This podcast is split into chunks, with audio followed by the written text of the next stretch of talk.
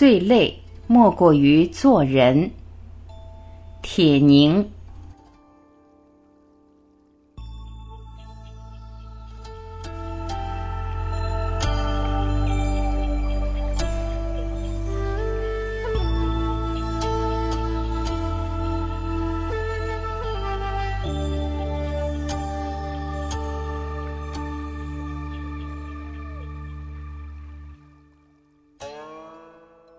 在我所熟悉的一条著名的峡谷里，很有些吸引游客的景观，有溶洞，有天桥，有惊险的老虎嘴，有平坦的情侣石，有粉红的海棠花，有蜇人的蝎子草，还有扮人照相的狗。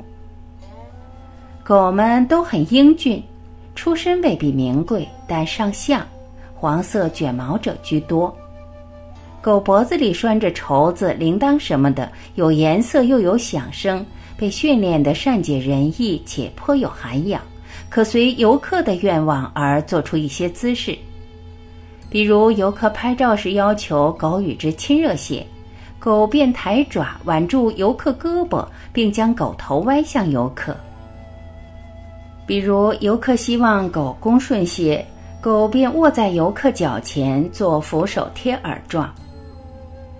狗们日复一日地重复着亲热和恭顺，久而久之，它们的恭顺里就带上了几分因娴熟而生的油滑，它们的亲热里就带上了几分因疲惫而生的木然。当镜头已对准它与它的合作者游客，而快门即将按动时，就保不准狗会张开狗嘴，打一个大而乏的哈欠。有游客怜惜道：“看把这些狗累的。”便另有游客道：“什么东西跟人在一块儿待长了也累。”如此说，最累的莫过于做人。做人累，这累甚至于牵连了不安人事的狗。又有人说，做人累就累在多一条会说话的舌头。不能说这话毫无道理。想想我们由小到大，谁不是在听着各式各样的舌头对我们各式各样的说法中一岁岁的长大起来？少年时，你若经常沉默不语，定有人会说这孩子怕是有些呆傻；你若活泼好动，定有人会说这孩子打小就这么疯，长大了还得了吗？你若表示礼貌，逢人便打招呼，说不定有人说你会来事儿。你若见人躲着走，说不定就有人断言你干了什么不光彩的事。你长大了，长到了自立谋生的年龄，你谋得一份工作，一心想努力干下去。你抢着为办公室打开水，就可能有人说你是为了提升；你为工作给领导出谋献策，就可能有人说你会摆自己能。遇见两位熟人闹别扭，你去劝阻，可能有人说你和稀泥；若你直言哪位同事工作中的差错，还得有人说你冒充明白人。你受了表扬，喜形于色，便有人说你肤浅；你受了表扬，面容平静，便有人说你故作深沉。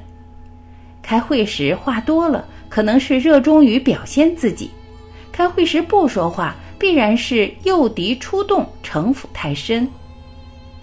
适逢激动人心的场面，你眼含热泪，可能是装腔作势；适逢激动人心的场面，你没有热泪，就肯定是冷酷的心。你赞美别人是天生爱奉承，你从不赞美别人是目空一切，以自我为中心。你笑多了是轻薄，你不笑。八成有人就说，整天向谁该着你二百吊钱。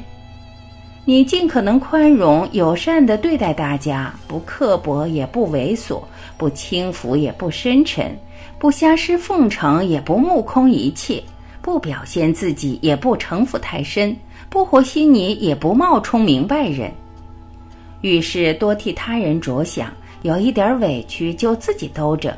让时光冲淡委屈带给你的不悦的一瞬，你盼望人与人之间多些理解，健康文明的气息应该在文明的时代充溢，豁达明快的心地应该属于每一个崇尚现代文明的人。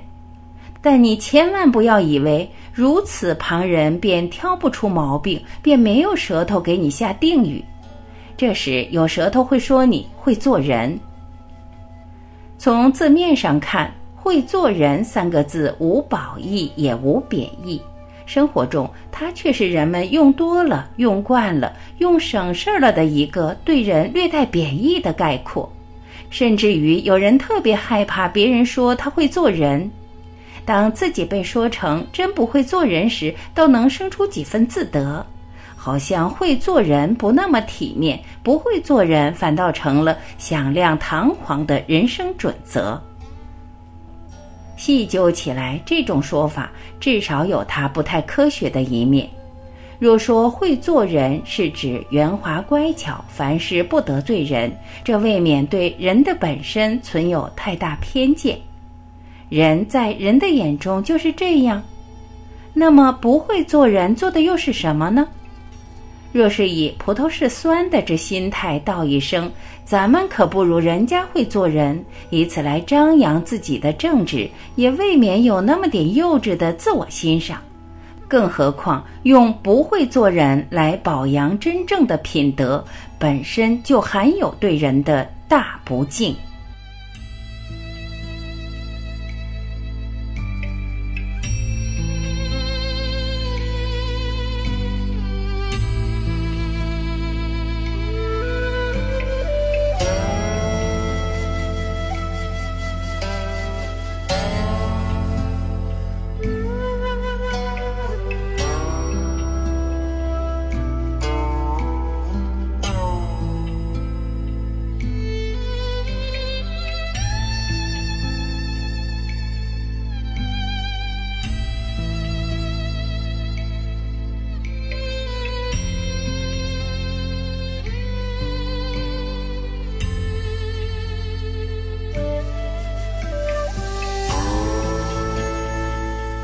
感谢聆听，我是晚琪，我们明天再会。